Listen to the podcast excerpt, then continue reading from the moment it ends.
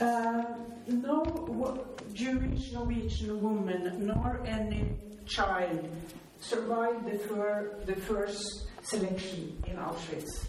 So there are no, no one in Norway to tell the story from a female perspective, from a Norwegian female perspective, since all of them were sent directly to the gas chamber.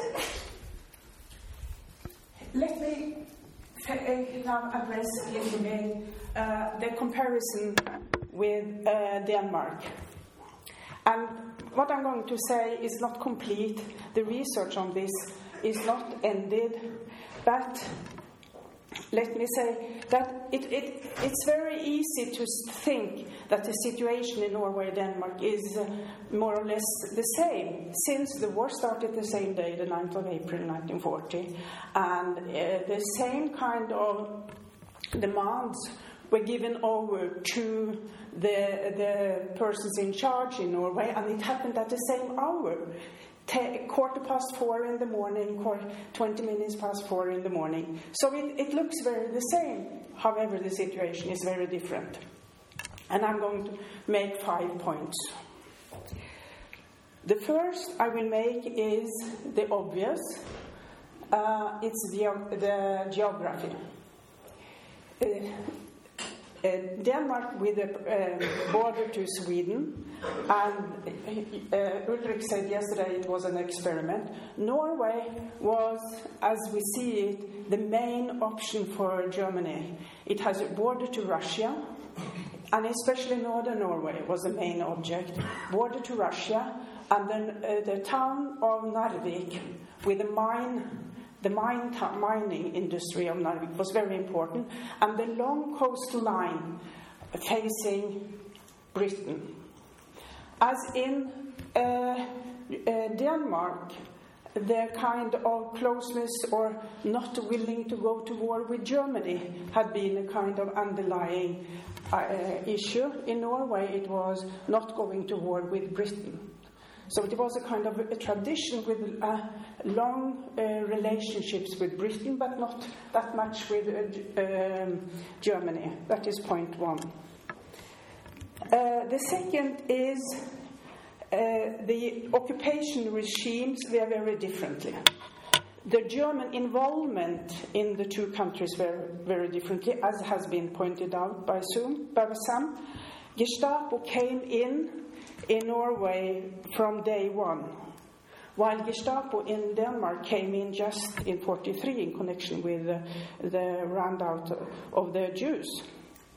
And the whole administration, were, or the, the administration, or governmental administration, was Nazified in Norway as the police. It was a, state police, Nazified. And for instance, the Jews in Norway, they were arrested by Norwegian police, meaning the state police. And it's interesting that the Germans didn't uh, bother to arrest the Jews, the Gestapo. The Gestapo arrested the other Norwegians, but not the Jews, because it wasn't necessary. They could use other Norwegians uh, to arrest the Jews. And this was different from the other groups, from uh, the students, from the teachers, and so on. And um, so, so the administration was Nazified. Um, and the third point is, of course, as you know, Quisling. Quisling had been a defense minister in, in uh, the beginning of 30s in the Farmers' Party. And he tried to take over the government in, uh, when the war started. But he came into the scene, even though he didn't succeed. He was there and he had his Nazi party. And when he succeeded um, in um, beginning of 42, Fe- February 42, he took over and he took over the, ca- the castle. He had his office in the castle. He took things from the castle to Villa Grande, where now is the Holocaust Center. And he should have known that we today have a Holocaust Center in his uh, estate. Anyway, but he made all, he was an important figure um, in this period. And the fourth, which is extremely important, is we are talking now about the fall of 42 while the Danish actions was a year later. And a year later is not only 365 days, It's a lot of knowledge. It's a lot of, and the war what had his its peak and was more or less people understanding that it will not continue like that. They will not win the war and so on and so forth. So that is extremely important that uh, it happened in 42 and not in 43.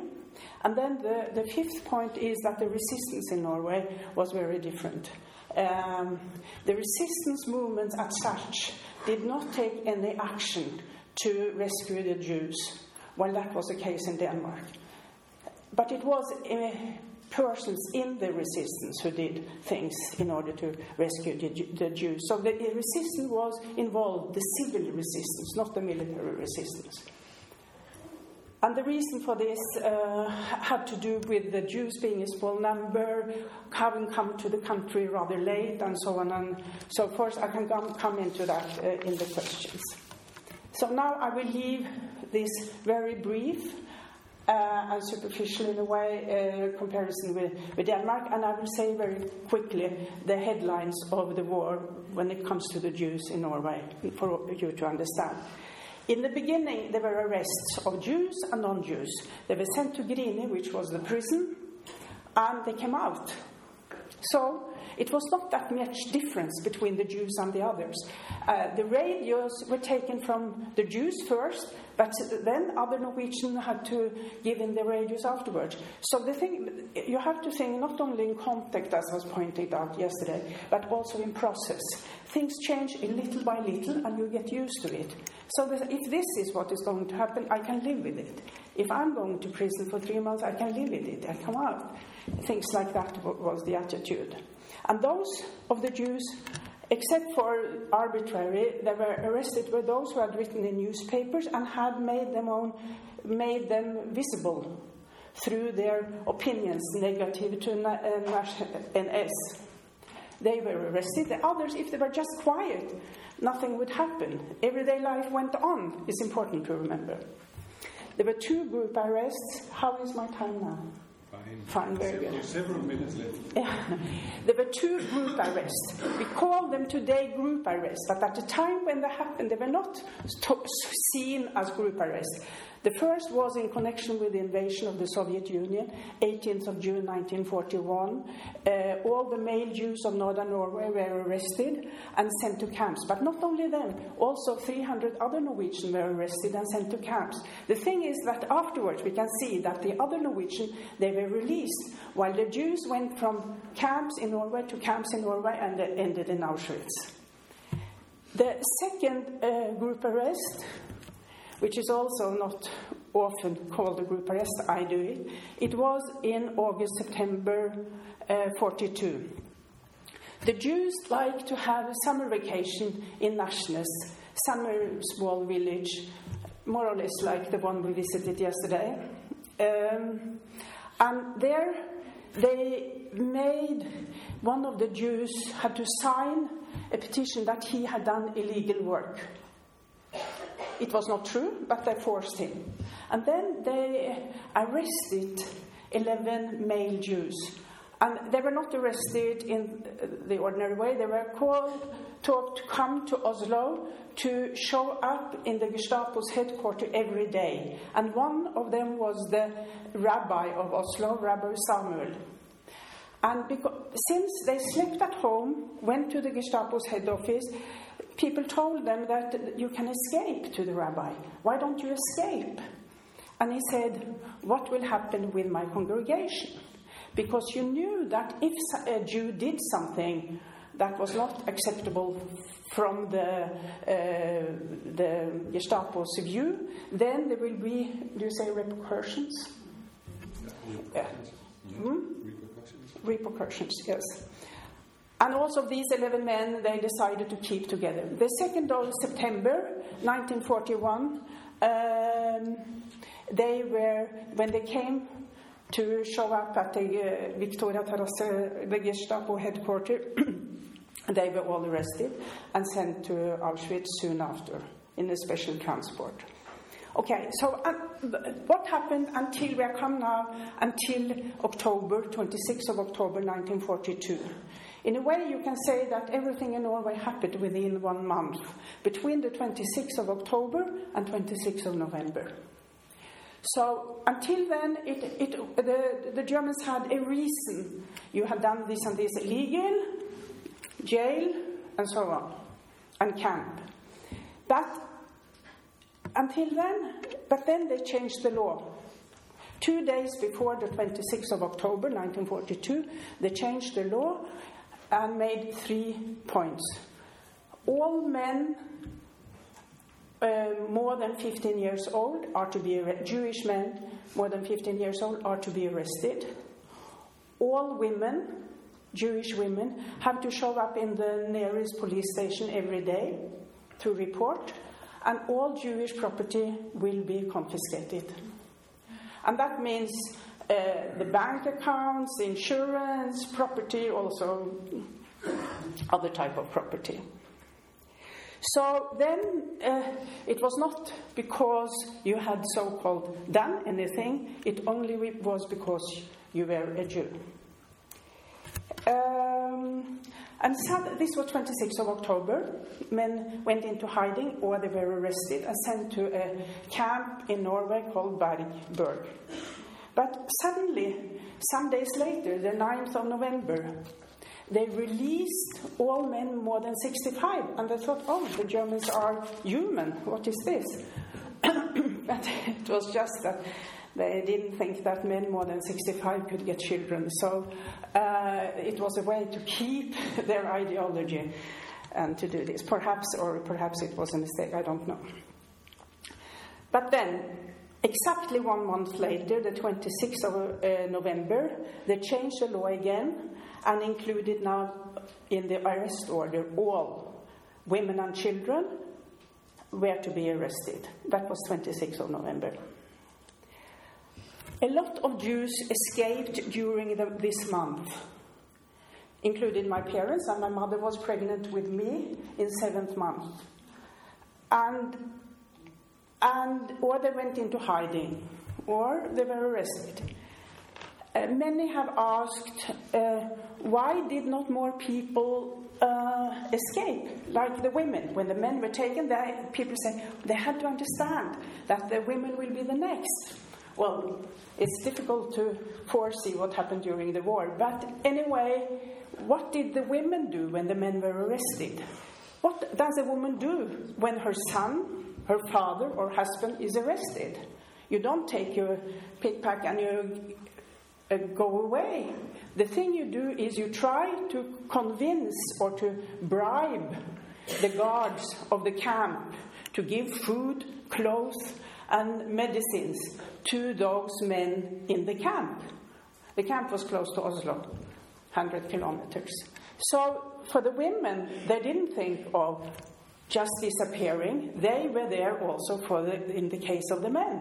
And of course, they didn't know what the result will be. So, what we know now is that it was, uh, as I said, all everyone were, were arrested. It was uh, there were four transports from Norway, uh, and there were and all transports were ship. And according to my knowledge, it's the only from the only country where they come to Auschwitz. I mean, they come to Stettin with ship and then with uh, the kettles, with the trains. There were uh, the tra- two ships, yes, two ships with Monte Rosa, uh, 9th of uh, November and 26th of November, and 26th of November was the biggest transport with Donau, as most of you know, 532 Jews in that transport. And then it was a transport in the beginning, 25th of February 1943, Gotenland. Um, I will just now end, and I will just say a little bit of the what I've written in this book is actually not what I've said now. It is about I have organized the res- the escapes according to four categories, you can say. So, I shift a little bit again. I say that um, how did the Jews escape? Uh, some did not did escape by themselves. They didn't have any help. Uh, they didn't have money, they didn't have contact. and they just arranged escape to, towards Sweden uh, by themselves. And about money, I just want to point out what was said by Lene Bak, Sofie Bak yesterday. Uh, when the Norwegians had to pay for their trips, they paid to the, to the resistance movement. They didn't pay to individuals. So uh, that was very different, and they paid, it was according to how much they had. Then there was another type of, of escape, and that was escapes that was not organized on beforehand. It was ad hoc, I would say. It was organized on the spot. It's like they were contacted by a friend, a family member, or someone who arranged an, an escape and uh, in, in this chain of persons, they, they were in contact with the resistance movement and then came over to Sweden. And then the third type was those who were organized uh, on beforehand. And there is a famous escape uh, rescue called Carl Fredriksen's Transport. And Carl Fredriksen is the name because our king was named Håkon, but his former name was Carl. He was a prince of Denmark, the brother of Frederick. So therefore they call Carl Fredriksen the son of Frederick. And they say, We drive for the king. and they called the transport Carl Fredriksen's transport. But they did not start until after the Donau transport had left, saying the 28th of November 1942. But they rescued the 400 Jews.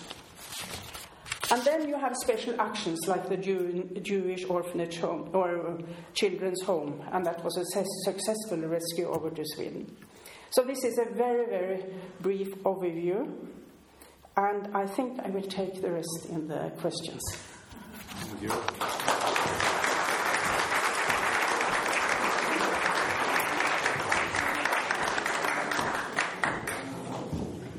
Thank you so much. We will turn to Finland. Dr. Oula Silvennoinen, researcher at the Center for Nordic Studies at the University of Helsinki another contributor to the book. All the speakers we've heard during the conference are represented in the book, not necessarily with what has been said from the podium, but with each an essay on what, how uh, civil society reacted in their countries to the Holocaust. Please, Oula, thank you for coming. Thank you. Can you hear me? Good morning.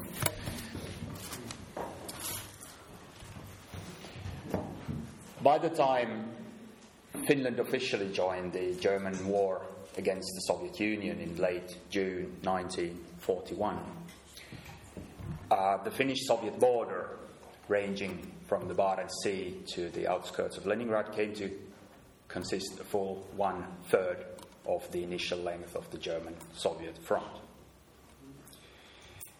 Yet it is strange that Finland has been for so long outside of the picture in general works of, of, the, of the war and in works concerning the Holocaust. If you open a general work on these topics, you most often find maps from which Finland and this whole big geographic area has been almost totally excised. There's usually just a strip of southern Finland visible in, in those maps. Now, this post war silence has suited the Finns themselves rather well. There hasn't been much discussion about Finland's involvement in the Holocaust before, one might say, the 2000s. The international community has also made a service to the Finns by also remaining silent about uh, the Finnish case. Finland became, in the war, the only democracy to fight for Hitler, as the saying went.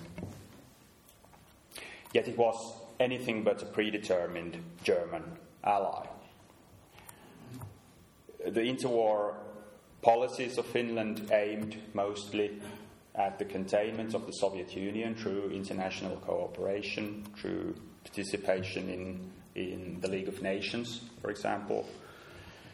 And also, economical realities made Finland uh, mostly Western oriented in her policies. The Finnish economy was heavily driven by export industries, forestry exports, whose main market was in, in Great Britain and, and in Western Europe and in the US. But what really made it for Finland, along with the rest of Eastern Europe, was the Molotov Ribbentrop Pact in August 1939. It served as a real, uh, or it served to define the geopolitical Eastern Europe in a way that nobody involved in the secret additional protocol of the treaty could, could escape. Finland went on to join Germany in, in, the war against the Soviet Union. And as a result, could also not remain innocent of the Holocaust, no matter how hard uh, this fact has been ignored in the post war era. By the end of 1941, there were three groups of Jews in Finland, all of them in very different positions. The first group, the largest one, was the Finnish Jews, some 2,000 people, a slightly larger community than, than in Norway. Most of these people were Finnish citizens, and the rest usually had been resi- residing in Finland for, for a longer time. As Finnish citizens, these people were treated just like any other Finns. The, the males went on to serve in the armed forces, and by 1941, also the women's auxiliary uh, organization, the Lotta Svärd, had been, uh, or they began accepting Jewish members, so also Jewish uh, females served in the ranks of Lotta Svärd. The Finnish Jews comprised a rather rare minority in an Axis army, uh, fighting also alongside the German comrades in arms in the Finnish fronts, having their own field synagogue in what was probably a rather unique phenomenon in, in any Axis army. But then there was another, another group of Jews in Finland. These were mostly refugees from Central Europe who had arrived in Finland, mainly following the, the, the Anschluss of, of Austria in 1938. These were a group of a few hundred people. The number kept fluctuating because people came and went.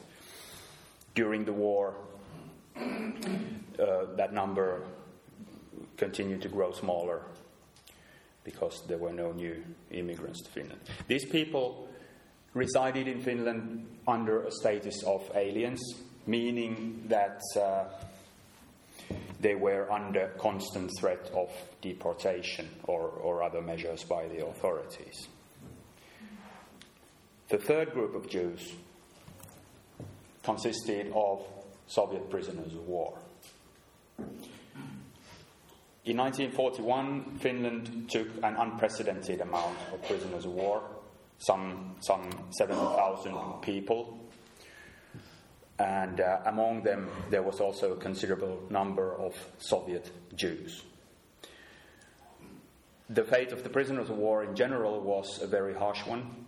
The, the mortality rose to close to 30%, which is a very a staggeringly high number, one might say, uh, with the ethnic Russians suffering the worst. The Jews Soviet Jewish prisoners of war suffered somewhat less because the Finnish Jewish community was able to give them some help. Anyway,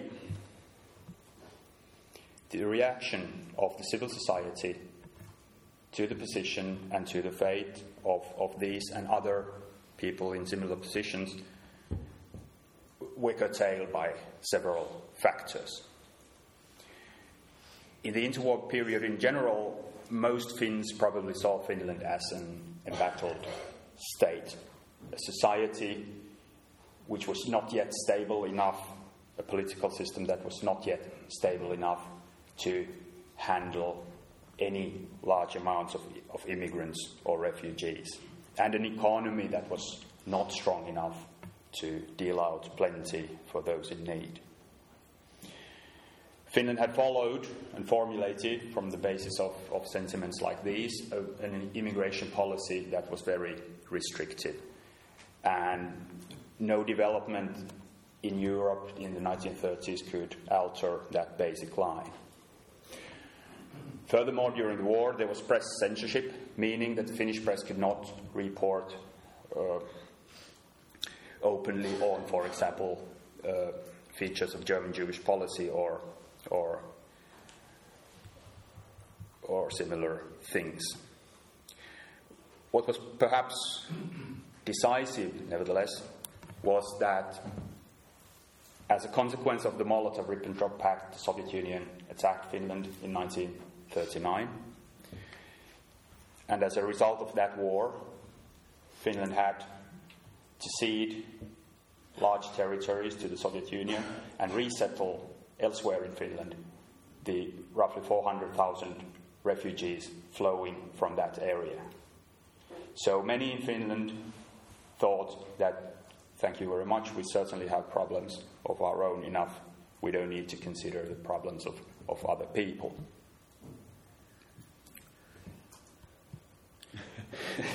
You're looking at me. Okay. well, I thought I would, but. Um,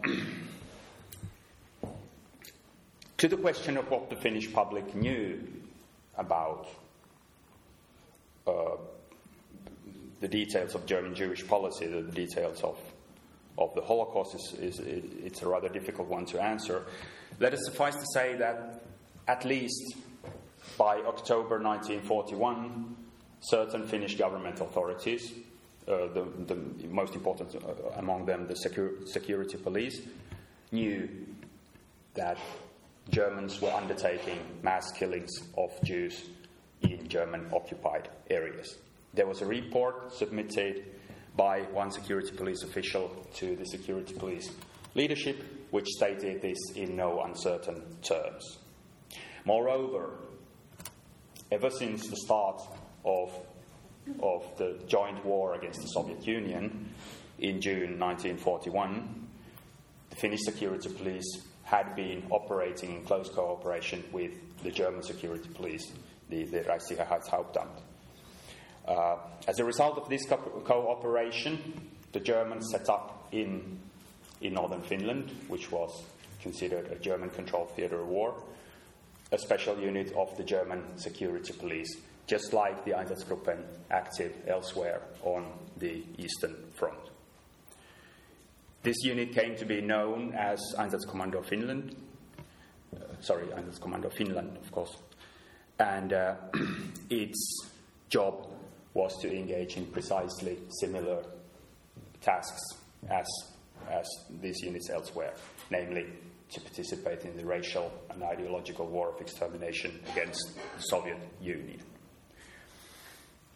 The Finnish security police knew all this and actually uh, aided and abetted the unit in its tasks. But after the war, there fell 60 years of silence on these matters, resulting in a Finnish general public understanding of the Holocaust as something that happened somewhere far away to people we don't know. The Jewish community in Finland was also part of this, you might say. For them, mainly, the war was a positive experience in the way that it gave the Jewish community an opportunity to redeem themselves as proper Finns among their compatriots. If you go to the Jewish cemetery in Helsinki, see the war graves, you will get a, get a hint of this. Surely there was criticism from the side of the international Jewish community towards the Finnish Jews. They asked, How could you do that? How could you fight for Hitler? How could you prolong the war when we were suffering? And I think the line basically adopted by the Finnish Jews was to answer that we didn't fight for Hitler, we fought against Stalin. There would be many more things to, to tell and discuss, but uh, I'll stop at this and we'll continue. Thank you.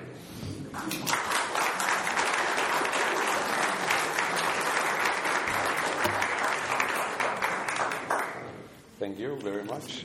Um, we will now turn to the last country of central, uh, the central Nordic group. We've had Denmark in the south, Germany, Denmark yesterday. We've now had Norway, Finland, and in between was Sweden, receiving refugees from Denmark, receiving refugees from Norway, receiving some refugees from Finland and a country in the midst of an internal, very complicated situation, I think. And this we will be told about by Dr. Karin Kvist Gevert. Thank you.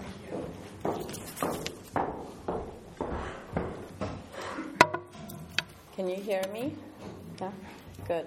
Uh, I have a little bit of a cold, so I hope this is going to work. Uh, it's only going to be 12 minutes, right? So I think I'm going to manage. Okay. So, as we've heard, Sweden was a neutral country during the war. Unlike Norway, unlike Denmark, we were never occupied. Uh, unlike Finland, we didn't fight. There are things to be said uh, about the Swedish trade with Nazi Germany. There are things to be said about German sol- soldiers passing through Swedish territory. Uh, but I will leave that for now, aside for now. But the fact that Sweden was neutral uh, makes it legitimate to ask questions of what Sweden did and did not do for refugees. Swedish refugee policy was handled by the Foreign Office and an authority called Utlänningsbyrån, or the Foreigners Bureau. Uh, it was reg- regulated in the Swedish law, but the law only stated that those who fled for political reasons should be given asylum. And Sweden, as did other European countries at the time, uh, made sure Jewish refugees were not categorized as political refugees. There was nothing in the Swedish law that stated that Jewish refugees could or should be discriminated against.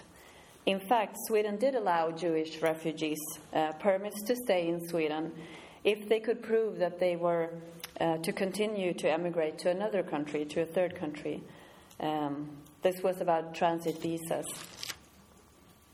Still, Sweden did discriminate Jewish refugees, and in my research, I've shown that we did so on racial grounds.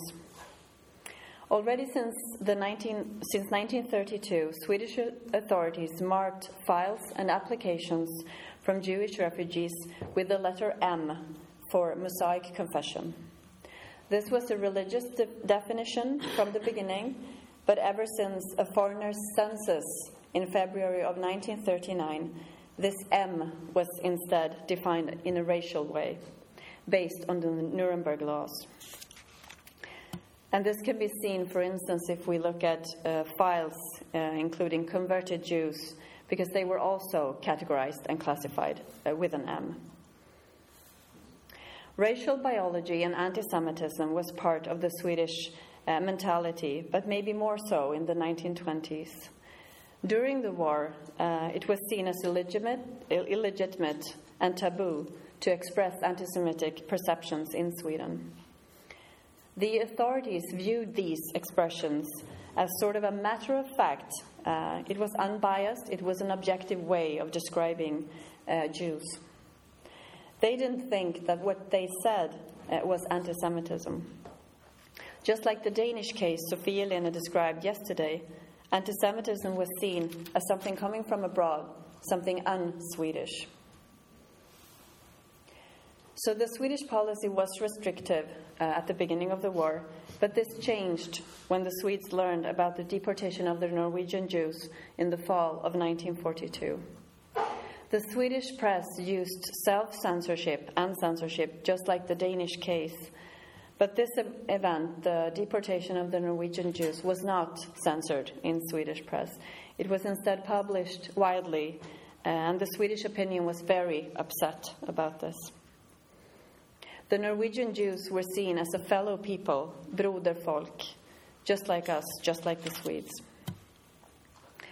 So by the time of the flight of the Danish Jews in October of 1943, the situation was completely different. The Swedish government openly declared that anyone who would manage to cross the Sound would be accepted in Sweden. But we did not send boats to Denmark to pick up refugees. And it is true that everyone who was accepted in Sweden. But what about those underlying anti Semitic perceptions? What about that underlying mentality? What about the marking with the M uh, in files and minutes? The interesting thing is that even, even though the policy, the practice of uh, the discrimination changed, uh, these practices uh, and ideas remained. Swedish authorities continued to categorize and classify people as Jews or non Jews. Even converted Jews were categorized in a racial manner as half Jews, for instance. And this was done um, with the uh, Danish Jews who fled to Sweden. Um, there were those in civil society who protested against this, and there were, of course, newspapers who published stories about it. What, uh, and when they did, the, um, the authorities decided to stop publishing statistics showing uh, numbers of Jews and non Jews. This was published up until uh, August of 1943 uh, in, in the public in Sweden. But when these protests came about, they instead said, no, we don't really have these figures. We can't really say how many are Jews and are not Jews anymore, so we're going to stop publish this. So they, but they kept it for their own records. They uh, continued to know how many uh, of the refugees could be categorized as Jews or non-Jews. They just kept it out of the public eye. So, how should we view the Swedish response to the Holocaust today? On the one hand, Sweden has been described as the good Sweden. Uh, we know all, all here know about the heroes such as Raoul Wallenberg and what he did in Hungary, in Budapest, and about Folke Bernadotte and the white buses, the Red Cross uh, mission, um, picking up uh, Norwegian and Danish um, prisoners in concentration camps uh, in Germany, and eventually also Jewish um, refugees. And it is true that it was a shift in practice from discrimination to a large scale reception. And at the same time, these anti Semitic perceptions prevailed. Therefore, I've tried to characterize the Swedish policy as ambivalent, and I've described it as Janus faced, as a double faced policy, which both had this large scale reception, but it also had these anti Semitic ideas still. Um, inspiring these uh, authorities, even though they, they themselves would not describe this as anti Semitism. And because of this, I've tried to describe anti Semitism as sort of more like a background noise. This was something going on in the Swedish society. It was sort of felt like maybe not normal, but it was there. Um, but it wasn't viewed as anti Semitism. These perceptions weren't viewed as anti Semitism. More like a matter of fact uh, statements, unbiased statements about Jews. And I think if we see um, anti Semitism uh, in this way today, makes sense in a way for how they could act like they did um, when it comes to these groups, but still have these uh, perceptions of this group. That was actually what I was about to say. I super short.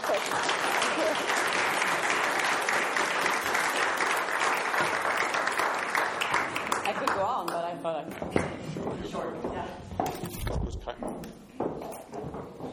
This was kind of, of unfair. I didn't make use of my two-minute note. Yeah, Thank you.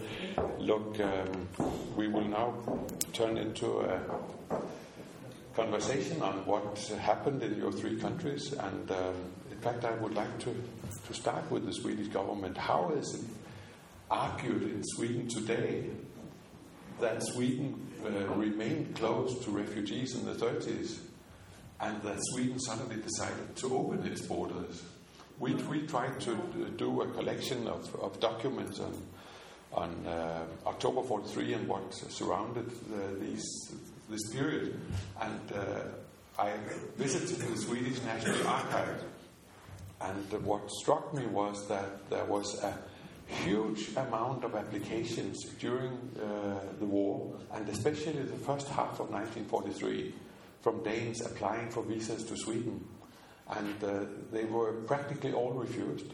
And there was a dialogue between Stockholm and your embassy in Copenhagen on, on how uh, the argument should be. How is this seen today? Um, yeah, there was never a total stop. The door was sort of open to Sweden. You could get a permit, um, a visa to Sweden uh, during this whole period. Uh, it was just that they didn't allow everyone. So, what I did in my research in my dissertation was that I compared all the applications from the ones that were categorized as Jews, marked with an M, with the, everybody else, which is a little bit complicated because everybody else would be anybody, uh, any foreigner trying to visit Sweden. But still, because the law didn't discriminate against this group, I thought it was relevant to, to see if there were any differences. And there was differences. Um, you could get um, your application could uh, you could get a yes for your application, but uh, all too many were discriminated, and it was it was much harder for someone categorized as a Jew uh, to get a, a, permit to Sweden. Also, I um, oversimplified a little bit, saying that there was a shift in the Swedish policy from uh, when the things happened in Norway, the events happened in Norway, till uh, in in October of 1943.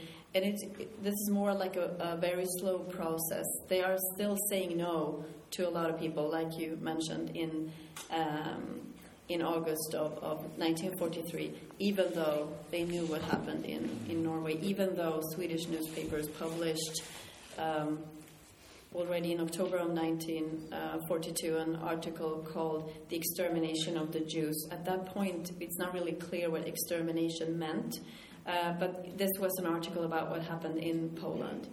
Um, so the Swedish public, they couldn't know. If they wanted to know, they could know certain things. Uh, on the other hand, it's the difference between what you actually know and what you can understand uh, about this event. Uh, so, um, today, I think um, there are, there's this sense in Sweden. We've been celebrating um, Raoul Wallenberg uh, of uh, last year. Um, and this is, of course, a very important person in, in Swedish history. Although I think he might be more known in the US, maybe, than in, in Sweden. Um, at the same time, there has also been an interest in trying to dig into our past, trying to say something about what did Sweden have to do with the Holocaust. Uh, for a long time, Swedish historians didn't really think Sweden had anything to do with the Holocaust. There was a huge uh, project in the 1970s um, about Sweden during World War II, and there was one. There was like 20 dissertations coming out of this project. One of them dealt with re- the refugee policy, and it's I think symptomatic that he ends his time period in 1941 saying that, well, no Jews could leave Germany anyway, so I don't really have to deal with, you know. And that was sort of the sentiment of that time. This was published in 1973, so this was before the, uh, the broadcasting of, of the TV series Holocaust, which we should think about today, I think. Um, but yeah, I'm not sure but what was made them, what made them open the border at this specific moment and not two weeks before? Or, yeah. That matter yeah. two weeks later? Uh, I think it was. Uh, I think it was things um, they knew, and it, they must have had uh, conversations with uh, with the Danes. Also, they were there were communication all the time, and since Sweden was neutral. Uh, there were also a lot of spies, and there were a lot of people um, residing in Sweden, so you could, the intelligence was pretty good uh, there too. Um, I'm not sure what exactly made them say. I think they they realized sort of more what was going to happen, and then they decided, okay, we're gonna say yes. And I think in a way it was maybe not that harmful at that point for for the Swedes either.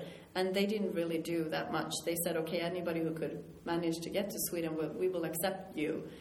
But th- we didn't really send any boats, so we didn't really do anything with a rescue. We sort of um, we accepted.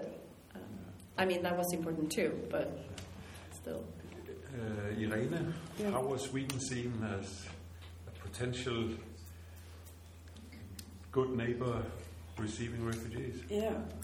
No, that, that is for sure. I, uh, it was the good neighbor, but at the same time, uh, people who came over the border after the escape, some, some of them were met with individual Swedes who were Nazis. The landfiskalen, I don't know the English word. The, the, um, The local policeman. the local policeman might be of any kind of person, and there are um, there are examples that that they uh, the local uh, policeman tried to convince a Jewish family for the whole night that it was not any dangerous in Norway; they should go back. But but but what I wanted to say also to in uh, connection to what Karin just said is that uh, as I said, the, the biggest transport to Auschwitz was the 26th of November 1942. The 27th of November 1942, the, there came an invitation from the Swedes, meaning the day after, uh, invite, saying that any Norwegian or any Jew in Norway who had any connection with Sweden, meaning Swedish passport or had been Swede before marriage or something like that, was invited into the country. But in a way, it And was too did it late. only a few days later? Yeah, but Why? that is, I mean, you know, that's why you ask a question. It, they didn't see. Uh, how can you foresee such a thing? I mean, we haven't addressed that. How can you imagine in your mind that a nation like Germany ha- ha- made industry of killing? Well, I think it's uh, it's not as easy as that because I think we can see from the applications that the people targeted for potential deportation had a sense that this might prove extremely dangerous. Yes. That's why they applied. Yes, So right. it's it's I, I don't find it possible to say how could anyone foresee. But it, no, I agree that it's not the answer, but it plays into the whole picture. Because in Norway there were people who, who escaped 9th of April or 10th of April to Sweden. And then they stayed there for a while and nothing happened, so they went back. Those who, uh, however, stayed in Sweden were those who were refugees from Middle Europe, like the Czech or from Germany or from Vienna or from Austria. They had no connection in Norway, so for them to stay in Sweden or Norway didn't matter. But for those who had houses and work and family and friends in Norway, they went back when they saw that nothing happened. And then daily life went on. They married and their children were born, and all these things happened in everyday life. Yeah. And- but can I ask you, uh, Yeah. when researchers and media look into this matter today, is it seen as embarrassing that the borders were opened a week too late? Yes, of course. Yes. Of course, and uh, of course, a lot could be done. Uh, a lot could be done by many, and I mean, I expect someone of you to ask the question about the Norwegian. Uh, how come that the Norwegian resistance movement, not as such, it targeted the Jews as a group to help? I would like to ask that. Yes. Uh, okay.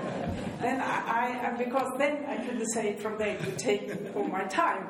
But the thing is, the Jews in Norway were not allowed through the, the, the Norwegian, got, it was under Denmark and Sweden, and they got their uh, constitution in 1814. In the constitution, the Second Amendment, it says that Jews are, are not allowed into the country.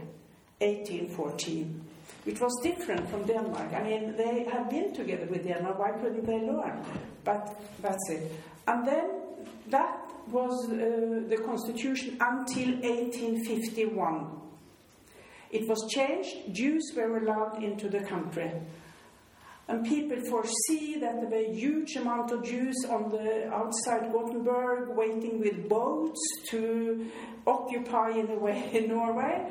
What really happened was that 25 Jews from Germany came between the years 1851 till 1875, and they didn't even stay because they just they just looked if there were any kind of way to be, make better business in Norway if it was a good country, and it wasn't, so they left. and um, so the, the really immigration to Norway started at the end of 1800, beginning of 1900, and the most came around 1905.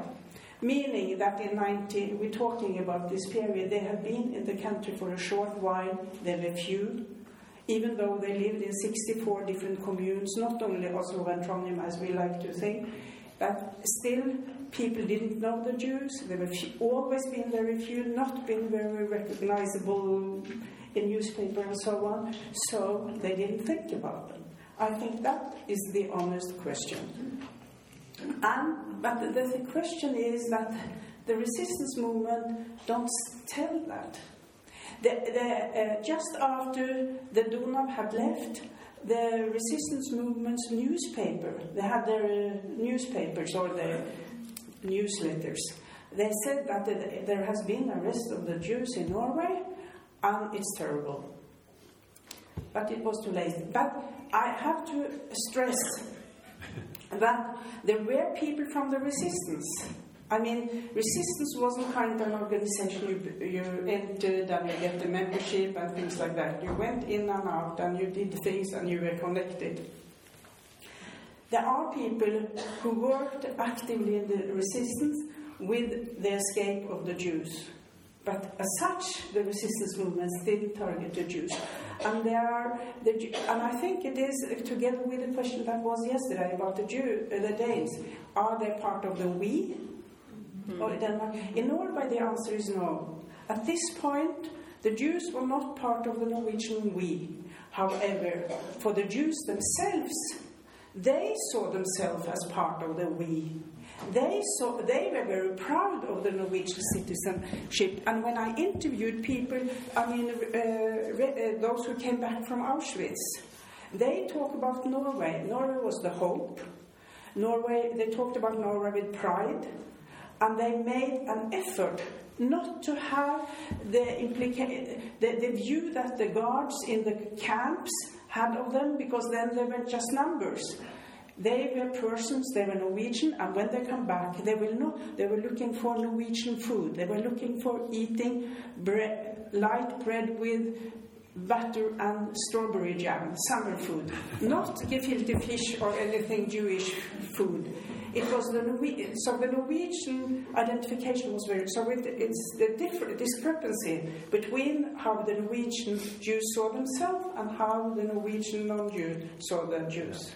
We will turn to Finland in a moment, but Karin, you had a. Yeah, I just wanted to make a short comment on uh, is it embarrassing for us today what the authorities uh, did or did not do at that time, um, and uh, whether Jews were actually part of the we. Um, I think we should remember that it wasn't really the Nazis that invented the idea of the Jewish question or uh, the Jewish problem. This was something that was part of European mentality uh, before, and the, the, Nazis used this idea. Um, this was part of Sweden, of, of, Swedish ideas as well, and, and Sweden didn't really view itself as a country of immigration. Uh, this was after the big emigrations to uh, to America, for instance. So this was something. These were sentiments that, that was still very active in, in Sweden. We didn't see ourselves as a country of, of immigration. So uh, when this question was posed, um, what should what should the uh, the Germans do with the Jews? Uh, none of the European countries were really interested in taking in Jews. We should remember that. And they weren't really, in Sweden. They weren't really um, worried about assimilating Jews in Germany or in Austria, for instance. They were worried about Eastern European Jews. Hmm. They were worried about the Polish Jews, which were they were quite a few. Um, and so um, when they were reluctant to say yes to, to German um, Jews, for instance, it had to do with this idea that maybe we will have to accept everyone. And also, if Sweden would have, for instance, categorized Jews as political refugees or eligible for that category, Sweden would have been the only country in Europe with this definition, and everybody would have tried to, to escape to Sweden. So, um, so they didn't really want to do anything else than all the other countries. They were just waiting.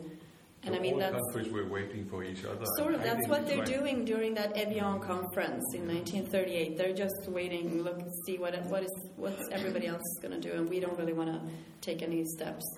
Um, and so, yeah, so um, and that's I mean that's depressing in a way today, of course.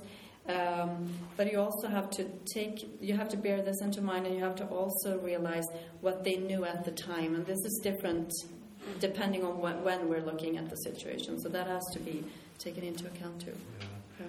Look, maybe we should ask Oula what it was like in Finland. In Finland, were the Finnish Jews part of the we or or not? And after that, please uh, uh, give us your take on how Finland or Finnish people saw Sweden and the role of Sweden in between.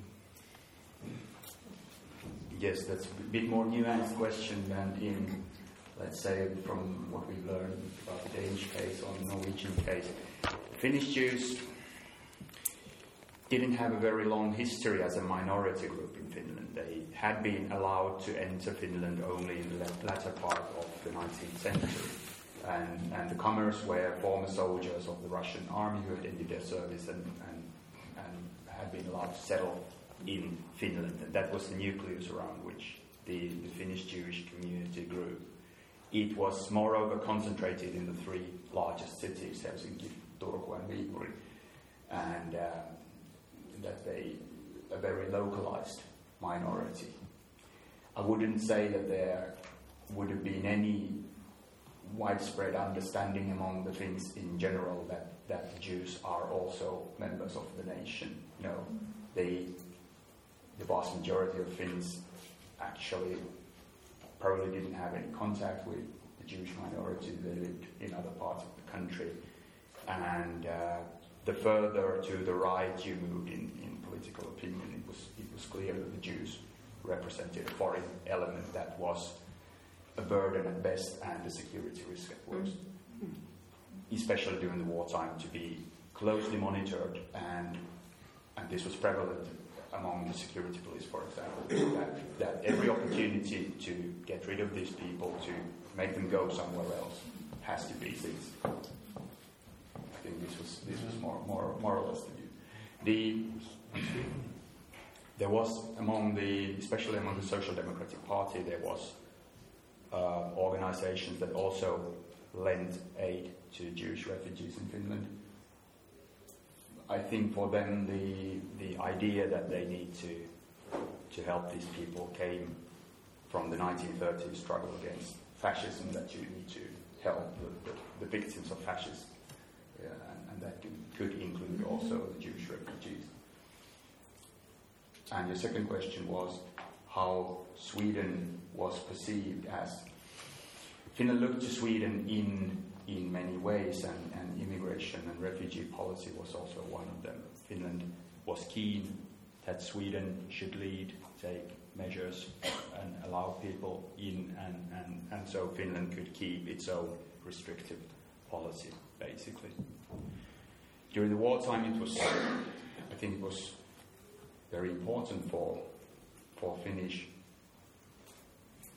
civic society that, that Sweden remained a free enclave right next to Finland, that Swedish press monitored Finnish affairs, that, that you could discuss things in Sweden and through Swedish press the way you couldn't do in Finland. That was used time and time again. But especially in the refugee policy, Finland and, and Sweden went totally different paths. Look, I would, we will open the floor in a second, but I would like just to bring in one question first, because I think uh, I I'm slightly sorry about the title of our conference, I know it's too late, but it, it, seems to me that we are looking at how we all reacted in like uh, October 43 and when it all happened. And uh, Irene, uh, you triggered this uh, by saying, how could they know? And this is what I would like to ask all three of you before opening the floor. How could we know?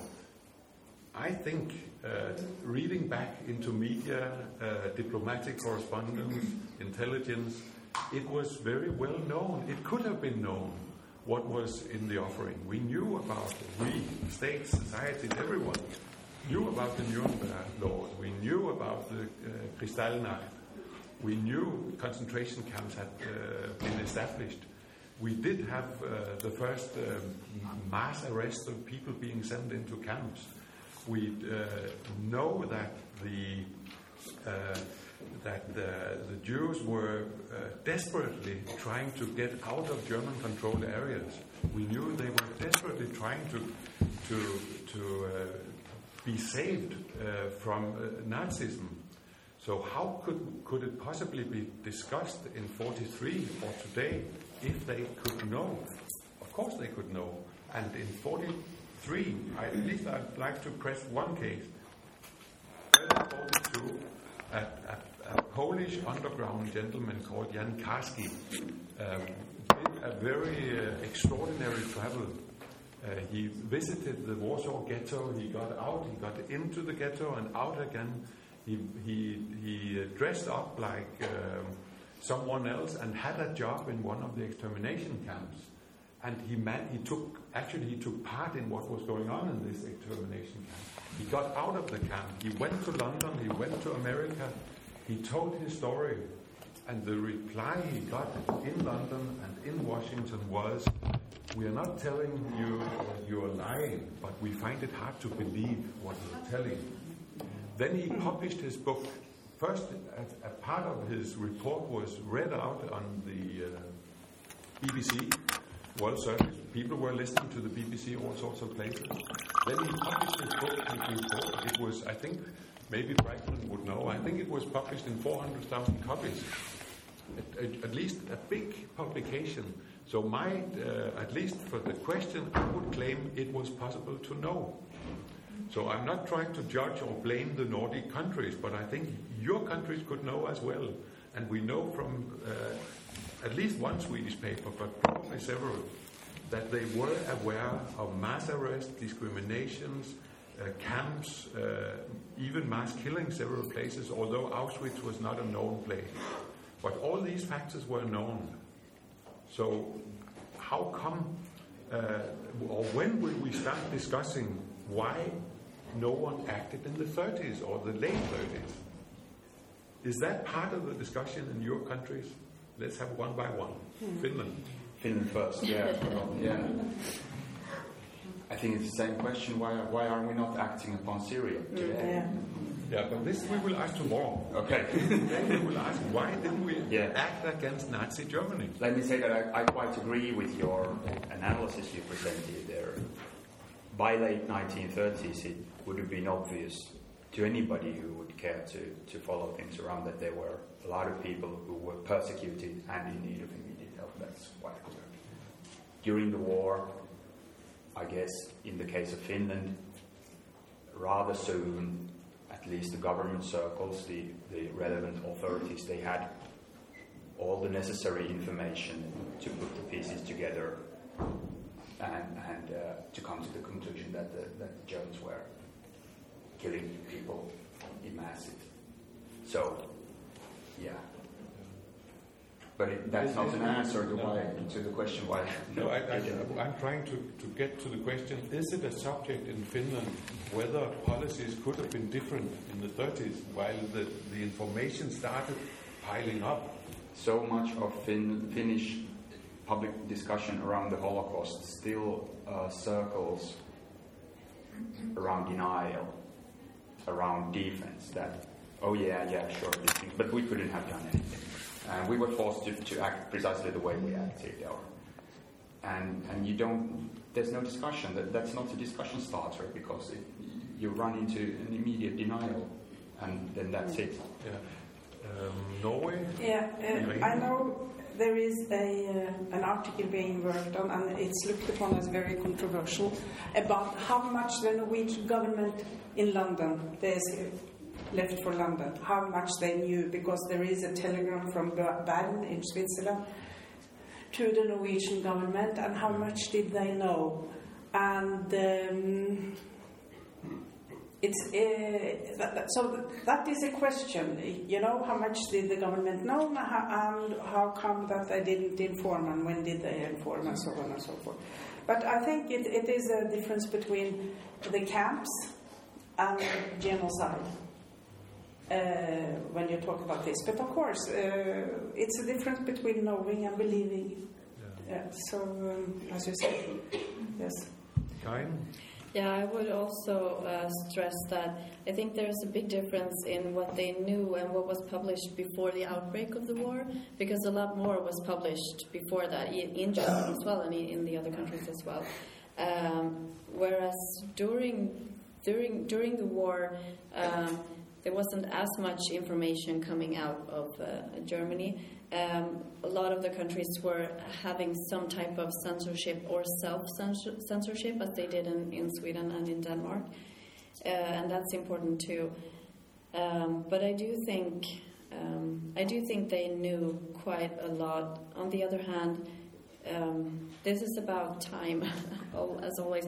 It, it, depends on when you're asking and, and what you're asking about, and also if you would actually to actually decide to do something for for the Swedes.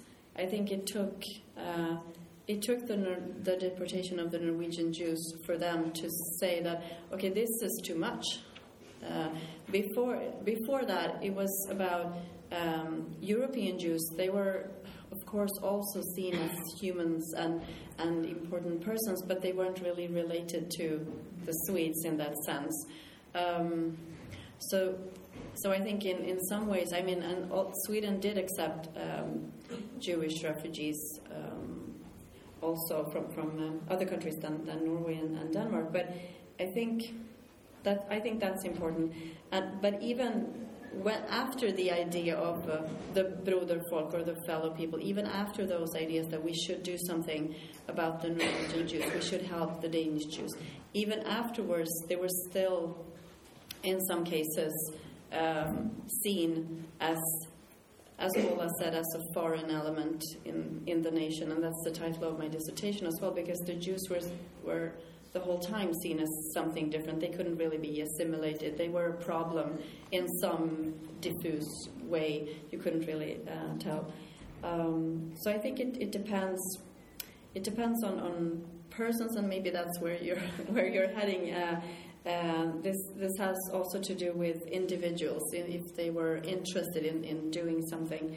Um, and for the Swedish case, the the um, the authorities could do. They had quite a bit of uh, um, uh, of action space, sort of. If they wanted to do something, they could. So the diplomats they did negotiate and try to to save uh, the Norwegian Jews.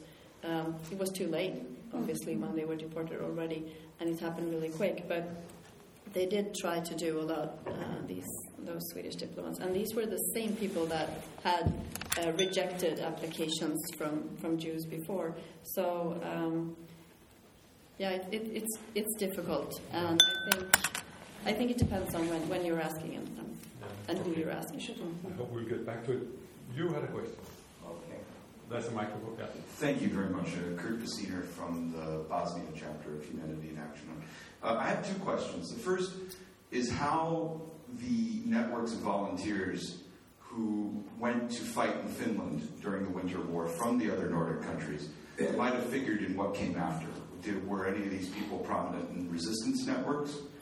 Uh, were any of these people prominent in rescue networks for, for Jews to get out of Norway or Denmark uh, to Sweden? Or alternatively, did they figure in collaboration networks? I'm just, I'm just curious about what happened afterwards with these people who went over as volunteers. And the second question I have is, is uh, what kind of pressure did Nazi Germany place on Stockholm, on Helsinki during the war about the domestic Jewish question in Sweden uh, accepting foreign Jews uh, under discriminatory practices, but still accepting them. And then uh, in Finland, uh, with its unorthodox uh, having having Jews integrated into the military as part of Operation Barbarossa, as you said, which I had never heard of. What kind of pressures were applied, if any, uh, to deal with that? Thank you. Thank you. Uh, Karin? Um, yeah, mm, I can't really tell any about, anything about those who fought for. Maybe Oula can say something about those. I can't. I don't know enough about those. Um, what pressure did Nazi Germany put on Stockholm? Um, well, there were uh, there was an interest from both the German side and the Swedish side to keep uh, talking to each other, keep diplomatic relationship, um, uh, sort of more, more or less um, uh, to nor- normal.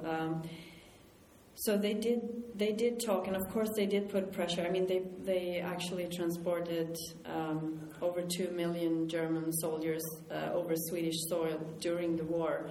Uh, in they were these were unarmed, but they were um, transported in on the railway system uh, to fight in in Norway or. And later on to fight in uh, at the um, beginning of Operation Barbarossa, and those who were transported uh, for that matter, they were actually armed. There was an armed division, German division, uh, crossing Swedish soil. Uh, not something to be very proud of, um, but that happened. Um, and Swedes, I mean, Swede, Sweden also traded for a long period of time in 1944 um, with the Germans, uh, and that had to do with iron ore, it had to do with ball bearings. Um, and there were also from from German uh, corporate or, or companies. Um, they were they were trying to process this idea of arisierung uh, in Swedish business or in business they had in Sweden as well. They weren't really very successful uh, in that matter, uh, actually. Um, but this the interesting thing is that the Swedish um, um the, the Minister of, of, Foreign Affairs, he was very much against the whole idea of arisierung um, in Sweden. So he actually spoke out loudly about this uh, in December of 1938. At the same time, therefore, the, the Swedish uh, authorities are trying to formulate these forms for the foreigner census, where they actually ask, uh, "Are your parent, are either of your parents uh, Jews, and they, they wanted them to, add, to answer that question regardless of whether they were of the Mosaic confession or not. So this is happening at the same time. These very different uh, or um, uh, things. Um, so yeah, of course there was pressure from Nazi Germany uh, towards uh, Stockholm. On the other hand, they didn't really have to. I'm not sure if they would have had the manpower to actually occupy Sweden. And in many ways, they didn't really have to um, if you want to be on that, uh, if you're in that temper. so, um, so yeah, there were, of course, there were pressure, and Swedes tried to, the Swedish government tried to, to keep Sweden out of the war. That was, and that has also been in the aftermath, the way that. Um, so did that require appeasement? That they thought it required appeasement yeah. to quite some extent. Yes, yeah. definitely. Oula? Yeah, shall I? I'll try to continue. Your first question about the volunteers is, I think, spot on. Unfortunately, the research to, to give it a really comprehensive answer is hasn't been done yet. I, I don't think there's any analysis about the, the volunteer groups in, in, in the respective Nordic countries either. Correct me if I'm wrong, but Finland decidedly not. What, what we do know, and we're planning to, to take this matter under research with my Norwegian colleagues, soon enough. But what we do know is that the, if there is a character, characteristic feature of all the volunteers who came to Finland to fight in the Winter War, it is that they are nationalist radicals. They are anti communist members of European far right and fascist organizations more than anything else. Mm. The Winter War attracts a considerable number of fascist luminaries from several European countries. and, and this is this is an important matter. But it, this it's it's not a systematic, or it has no systematic basis. Uh, the other question was about German pressure. The, the Wannsee conference in, in January 1942 also listed the Finnish Jews, meaning that they were clearly earmarked for destruction in due time.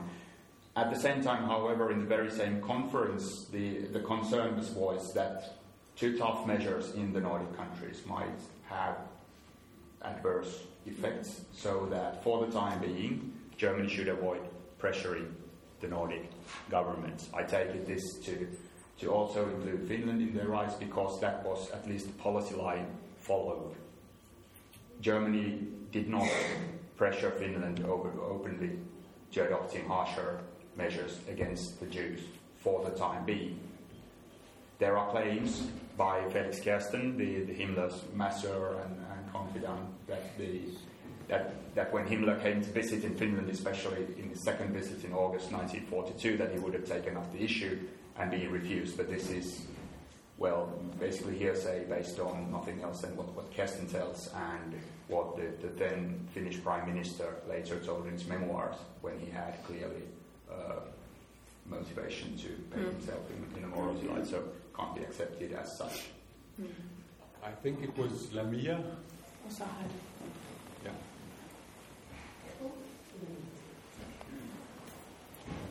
Thank you. So I'm Lamia, also from Bosnian branch of uh, Humanity in Action.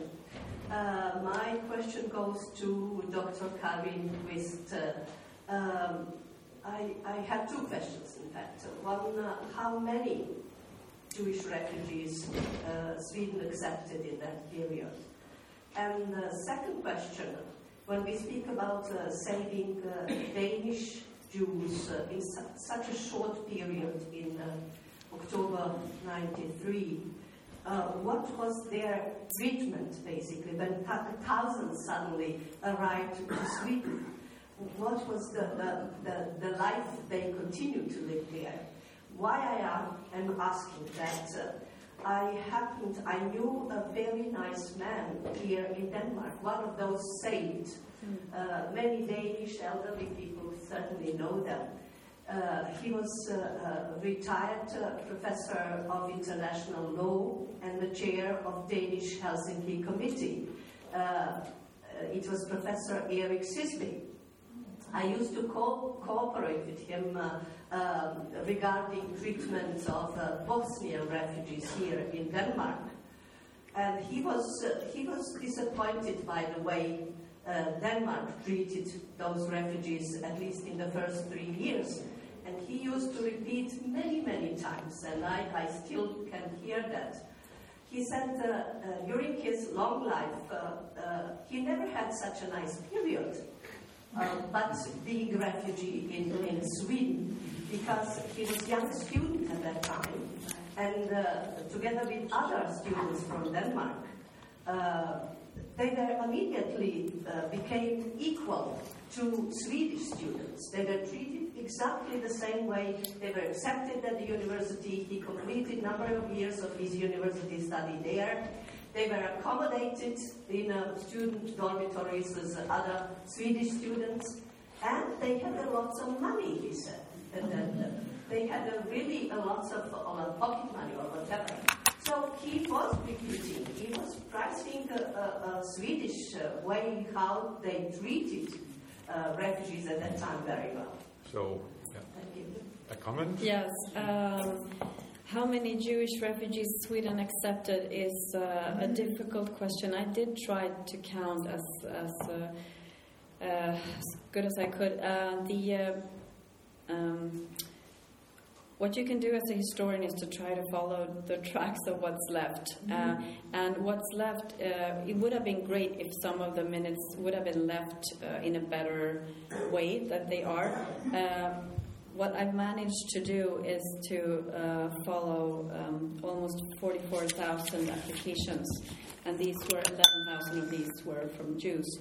Um, of them, I think we accepted uh, about a little bit more than half of the uh, of the ones that uh, applied um, from the beginning when the policies were really restrictive. Uh, if you would try to sum it up, I'm not sure really. Uh, I could. I, it's, it's, difficult to give a, a proper figure. Uh, everybody's asking me that all the time.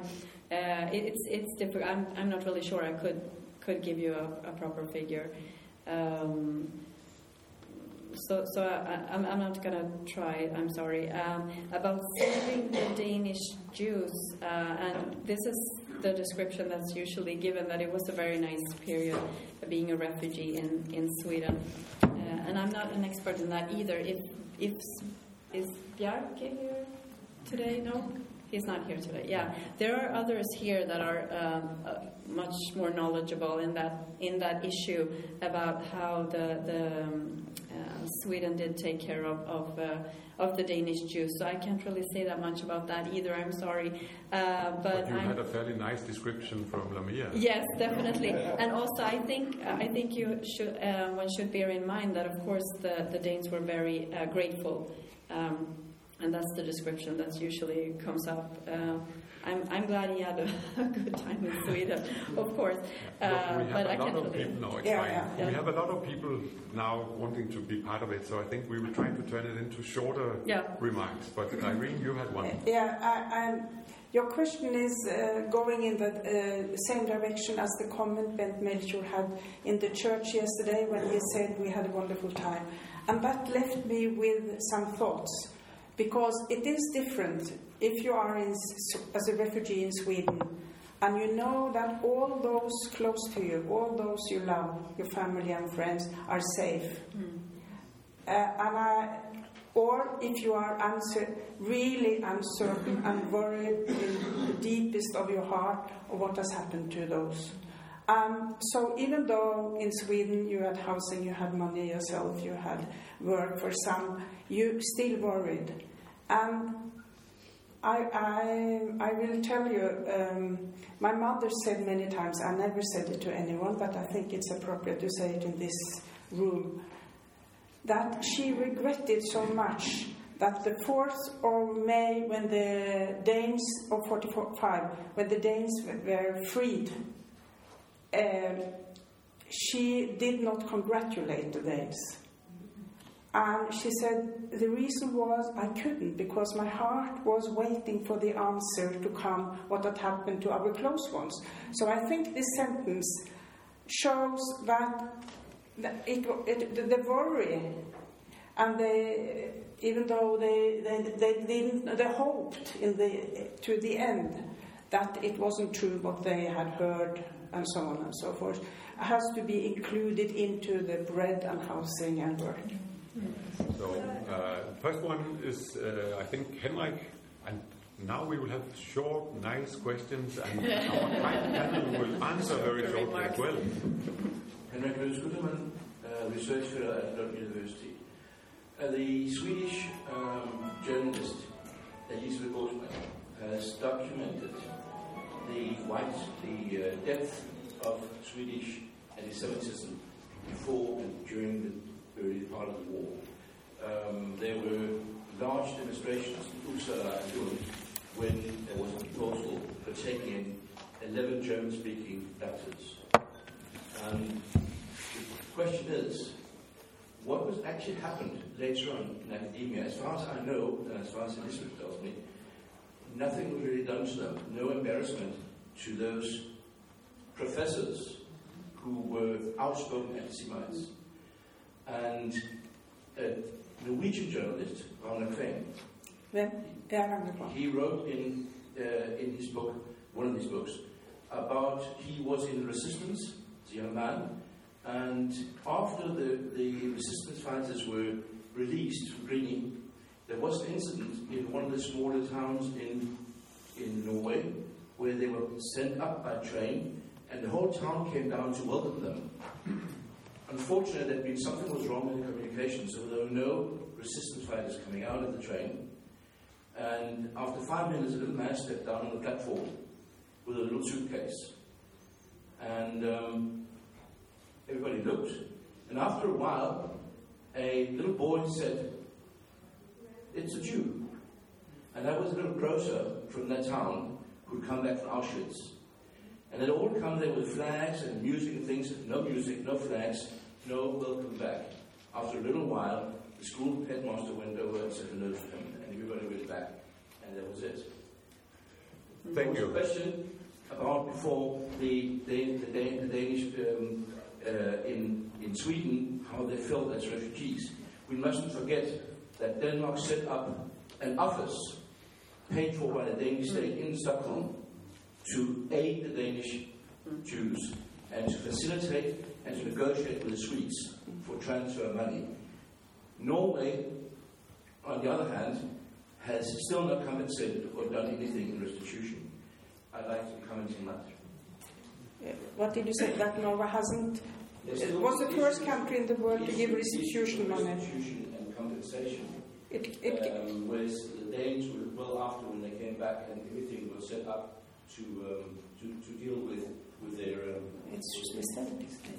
Uh, well, uh, I can't. Uh, what, what I know, I mean, Norway was the first country to give restitution money in 1996. It was late, but it was still the first country. To everyone being under anti-Jewish uh, harassment, Jews and non-Jews. And later the prime minister has asked for the excuse. But it is a lot into what you're saying, and it can be add, added, and we know it. Okay, I think it was you. Do we have the microphone? I have some comments about. Yeah, just a second. Thank you. Nadia Babadyuk, Humanity in Action, Senior Fellow from Ukraine. Uh, my question goes to all speakers. Um, what is the civil society nowadays reaction to the Holocaust? Do you have some NGOs or special institutions uh, on teaching tolerance and Holocaust history, or maybe do you have special courses at the universities for students, uh, for young people to be aware about the tragedy and uh, the role of your countries uh, in it? Thank you. Thank you. I'll be quick. Uh, Finland is this sense an Eastern European country sharing much of the memory policy patterns of the rest of Eastern Europe. The, the, this kind of memory culture is, I would say, still emerging. We do have nowadays several organizations, even university courses, but they mostly deal with the Holocaust in the human rights context. Uh, in Norway, it's the same. It's all stu- young students of 15 years old go to the Holocaust Center and and they visit the Jewish Museum, which is different. And uh, it's taught in the schools. And in this survey, I joined, uh, participated. It, it's unique. Uh, all of them say answers say that you should learn more about Holocaust. But it doesn't mean that the numbers on the anti-Semitic attitudes decrease that much.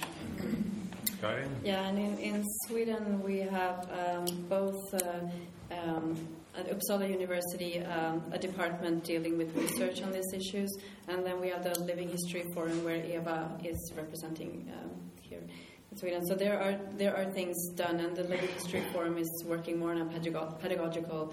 Um, issues uh, trying to reach uh, Swedish youth uh, and schools dealing with different exhibitions uh, and such. Uh, whereas um, the department at the university in Uppsala, um, where I wrote my dissertation, um, is dealing with research on, on these issues. Um, I'm not sure of the funding of, of Living History Forum, but for the university, it's it's difficult, and this is, I think, a trend uh, now that um, after all these conference held, conferences held in, in Stockholm by the former Swedish uh, Prime Minister Göran Persson uh, and all these international efforts, the interest in the Holocaust is not as big anymore. Yeah, That, we have to say that. Yeah. You had a comment. Yes, I Do we, you need a microphone Yes. coming here. Thank you. Uh, It's uh, some comments on. And you even need to speak in the microphone. Uh, My name is Evelyn. I'm living here, and uh, when I was five years old, I was in those open boats from Esbjerg to the beach we saw yesterday, Yeah. and it all came back to me somehow. Mm. I was there for two years, and I could tell a little about the conditions uh, as a refugee we, we experienced in Sweden. uh, from my point of view, it was all very well organized. It was fantastic somehow. Well, the first night it was in no, it was in the uh, the, the, detention in, uh, in, the police station. Mm. uh, we, we came in the night, and uh, uh, next I remember a big um, gymnastic area, you know, where there were mattresses and there were people all over the floor, men, women, children, and so on, uh, in groups like families, I think. And uh, after a while, we came to a camp, and we were there for about a year. I think it was a very nice camp because it had been a, not a hospital, uh, a, a reconvalescence mm. place in Bjørneholm, uh, about Göteborg. I didn't have since because I remembered it as I, I, remember the place as a child. I, everything seems bigger and larger, and mm-hmm. the woods and so on. Uh, so I visited uh, some years ago, and it was just a small place, I think, but uh, very nice though. And we were there for about a year. Um, uh, uh, we, my family, it was my parents and myself. We uh, had a little small house, one one room only, uh, with another family in, in the garden. Maybe have been the garden house, I don't know. And uh, after a while, well, in the beginning, actually at first we had just one room in Helsingborg where my father tried to get a work. It was allowed to work, of course, but it was difficult. Um, he um, got an infection and was ill, and then we came to the camp. Well, my mother tried to work as well. She uh, got something with sewing uh, first. She had never done anything like that, but she sat there in some sorry, and, and made that. And well, after one year in the camp, there were about, I would think, maybe a hundred persons, maybe more. Uh, and after that, we got a flat in a small town, Arboga, in Sweden, and I went to school. Uh, I was only six years old, but my, I think uh, my parents didn't want to know how to occupy me. So I, I went to school, Swedish school, and was acclimatized, what do you call it? Uh, I got friends, and everything was okay. Just my mother cried and cried and cried because her parents in Germany didn't know what happened to them. Eventually, she got the message they were killed in a concentration camp. But when she did know, I don't know. She tried to hide this anxiety from me, but a child always So it was um, an answer for you and also for you. Mm. So I, I think we had a very good period. And the problems came when we came back to nothing. Mm. But that's another story. Yeah. Thank, Thank you. you. Thank you. Very nice. So uh, this is certainly a, possi a, possibility that you answer yeah. the questions and we will try to raise them. yes. You had one, I think. No, the, on the first row? So, Solveig. No? Okay. Solveig? Yeah. yeah. I had several questions. I will boil it down. I'm Solveig Gerlach with the Danish Institute for International Studies. Um, and my question will be for you, Irene. Um, and uh, one of the things that has been remarkable about the escape of the Danish was the involvement of uh, non-resistance fighters, right? This whole organizing, a whole network of people who that we call ordinary Danes, who somehow got into this uh, um, work of helping people to escape to Sweden and then uh, didn't appear again in the resistance movement. Um, some did, of course, but uh, not all of them by all means. Um, we have no count of how many people, how many Danes who helped Danish Jews and Jews residing in Denmark escaping to Sweden. We simply don't know. Many of the stories and accounts that we uh, aware of, uh, people don't know the names of who helped them. And I was wondering, now that you mentioned uh, the um, involvement of the Norwegian movement in the escape of the, of the Norwegian Jews. To what extent were, let's call them ordinary Norwegians, involved in similar uh, actions? Uh, there are, of course, no numbers. But it is important to highlight this, and, and the, um, it has been dealt upon a little bit here. Uh, the, when you ask a person who helped to a, a, a, Jewish family to rescue, you ask, why did you do it? And they said, why? I just did it. And I think that goes into also the discussion yesterday about hero. A hero, they don't think themselves are heroes. They just did what, decent people do.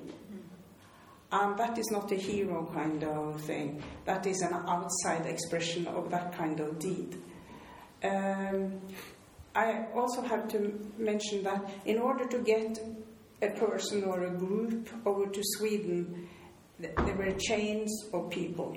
And the chain was not made in beforehand. And it could be between 9 and 25 people in this chain when you look upon it from afterwards. So it's a lot of people involved. So we are talking about a lot of people, and we try to get them uh, awarded in righteous among the nations also. But it's a big job. But it's important to talk about them. Uh. Um, microphone.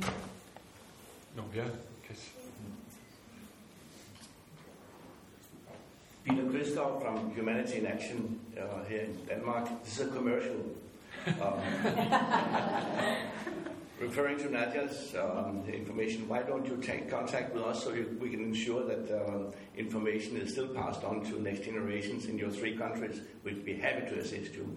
But uh, that was not a question. And as you talked about the uh, spread of information and the speed of it, isn't it necessary to make a demographic analysis of the differences in, in, in the countries we're talking about? I mean, the way I see Finland, you have a, a very strong concentration of uh, academics uh, and higher incomes too in Helsinki, maybe Turku. You have in Oslo and Trondheim.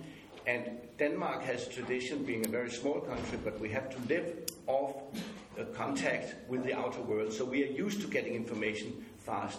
But I think you, you, need, when, you need to analyze the demographic uh, differences to get a, an understanding on how fast did civil society react. And I haven't heard about that. Oula, what do you say about it? Did I understand you correctly that you, you mean the present situation? Well, even then, I think, I think were, were the academics in, in, in, in Helsinki, period? Yes, there were, certainly there were, but so you mean that before the internet and television and all, how would people in northern Finland and the countryside yes. know what yeah. was going on? That's my question. Yes, well, I, guess, I guess from reading the newspapers, I don't. Uh, the academics in Finland, yes, there certainly were, were a number of professors, for example, but they, they used to be predominantly uh, German-minded, in, especially during the war. They, these people were certainly not uh, funnels of, of, of Holocaust-related information to, to any part of the country, if that's what you mean. Well, it's a huge uh, question, but th- there has always been very close contact between Oslo and London. And but the thing is, how, what type, how, how was uh, the information censored? And it, even in Sweden, there was a radio station directly from London uh, inform, informing the, the, the, refugees there. There was a German non Nazi Moltke who came to Oslo in the spring of 42 after the Wannsee, and he told uh, Norwegian Norwegians, non Jews, what was going on, and now it's a discussion if he told the, the leader of the Jewish community. This is not clear. So we are going into the details to see to see how that is passed on. It is a very difficult uh, question, uh, and it could be answered extensively or short. I do it short. Great. Uh, Can I say something super short? Oh. Uh, because there was a question before about the student, uh, the student meetings and the uh, anti-Semitism within academia, which has, is uh, is related to this question. Uh, it's similar in Sweden as in Finland. A lot of uh, some of the professors were certainly influenced by their um, uh, contacts with Germany. Although it's difficult to say if they were pro-Nazi or pro-German, and there are probably uh, differences uh, in between. And there was a cooperation between uh, Swedish universities and uh, German universities throughout the war, um, actually. Uh, and but those student meetings in in Uppsala. Um, they were Nazi organization meetings and they were student meetings, and they were all protesting against these uh, doctors coming to Sweden. Um, but they were, and they were anti-Semitic uh, expressions within this. But but it's difficult to say anything about uh, whether these sentiments were also uh, part of the Swedish society because we don't really have any uh, any Gallups from, from that opinion poll, so we, we we don't really know. Okay. There was a new interpretation of super short. Uh, you, and then you. Yeah, this is a sort of an answer uh, because in uh, Sweden there was or is, I don't know, a publisher called Natur og Kultur, Nature and Culture. And there was a, a German Jewish uh, refugee, uh, uh, Fritz Bauer, who wrote uh, a book about the concentration camps uh, in his when he was in Sweden, and he had some photos of the camps. And the publisher told him, "Well, we won't bring these photos because nobody will believe your text if these photos are shown." That's one thing. And then the other thing about uh, the Norwegian Please, Constitution in 1814, uh, it's right, Jews were not allowed, but it was not only Jews, was it? It was also Jesuits. Yes, we do. Yes. Yeah. So there was. Uh, But it doesn't make it better. Yeah. Look, we have been offered a comment, not from the panel, but from Cecilie, who is co-editor of the book and a researcher on the Holocaust. Yeah. And also co-organizer of the, the conference at SARS. uh, and uh, um, having dealt very intensely uh, with um, with the refugee policy, which I think I told a little bit about uh, during the first session uh, yesterday, or the day before yesterday tonight, uh, the refugee policy in Denmark. Some of the questions related mainly to how the uh, Sweden, Norway, and Finland responded uh, respectively uh, to the refugees. And I think when you have the four Nordic countries, and this is a little bit also the point for this panel, maybe focusing on the Nordic countries, but also focusing on the differences uh, between these countries. And I think I, I think it was Oula saying something about that Finland in the 1930s was a very young state and was extremely occupied with having an, economy established and also having a bureaucracy and administration at, uh, established. And I think that we can say also uh, uh, is a little bit the same case in Norway, a young nation. Uh, uh, very recently becoming independent from, from first Denmark and then Sweden, and also being extremely occupied in establishing in itself as a, as a nation state. But then we have Sweden and Denmark. And I think uh, uh, when, we, when I did my book on the refugee policy, I did it very much within the perspective of the establishing uh, or the uh, uh, yeah, the establishing of a national welfare state, and that is the same case in Sweden, where you have two very old administrations. Yeah, sorry, this is a comment. But I couldn't help kind of trying to do the, uh, kind of giving an overall Even perspective. comments, even comments. No, no, I need be to do this. Sorry, I need to do this. I think this is a very important point, making also explaining the way Sweden responded to the refugees and also the way Denmark responded to the refugees in the 1930s, because both countries during the 1930s tried to avoid immigrants. And there's another very important point, and I'm looking at uh, Richard Breitman over there. Oh my God. European states, European states during the 1930s were not used to be uh, countries receiving immigrants. They were used to be countries where people would leave from, going to the New World. So the refugee problem was really a new problem for all European states, which is also reflected in the Evian conference that you mentioned, Karin. So. Thank you.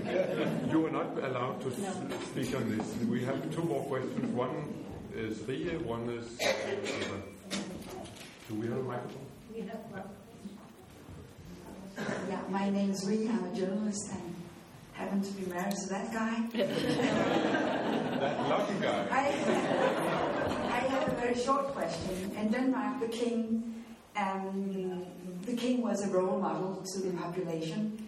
He um, did very little to show that he didn't feel or didn't have a great sympathy with the German occupiers.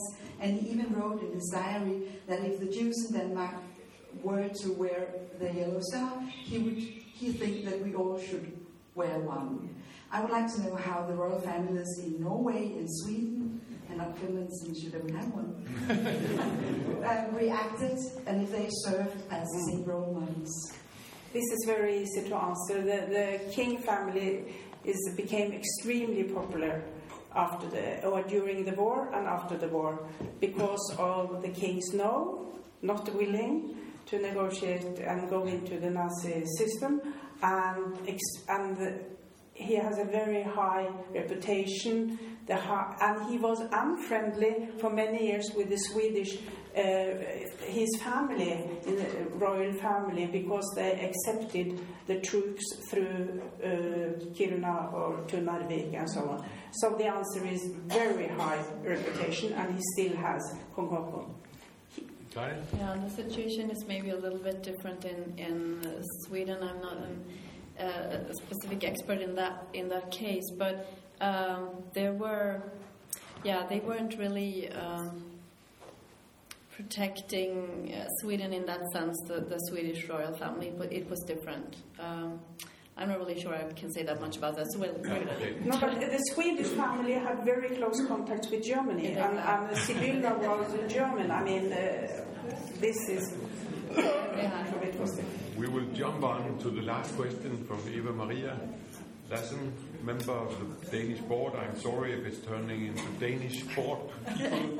Please. I think that's also a question for Irene. Um, you said that um, the main re- re- reason that the resistance uh, didn't have a main focus on Jews was that they probably looked at them as immigrant, as newcomers.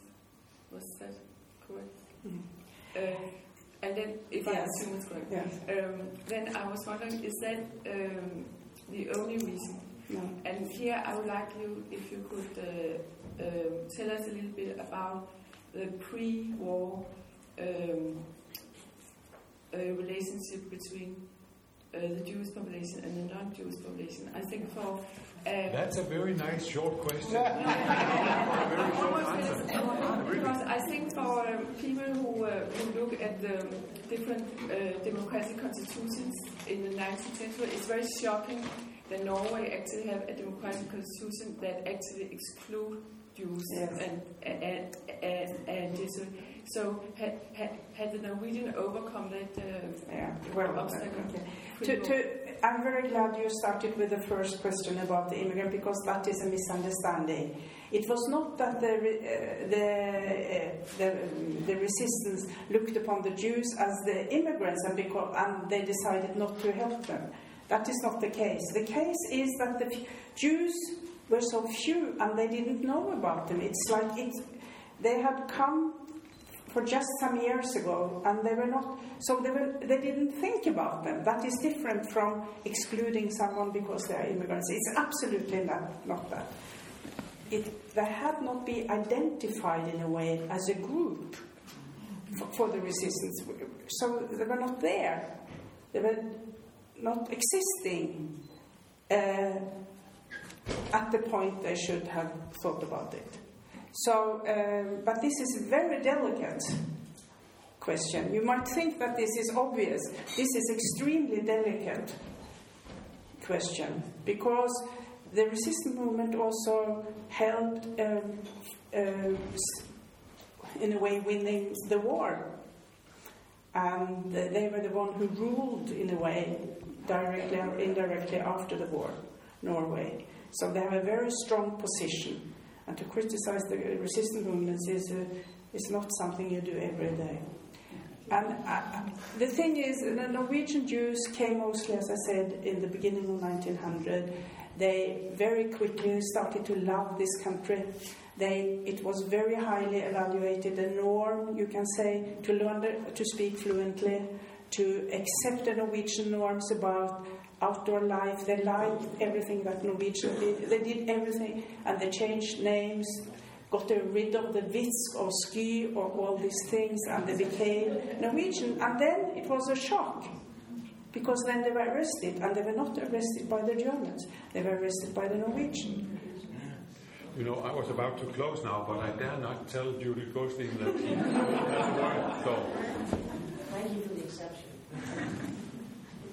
It works. It works.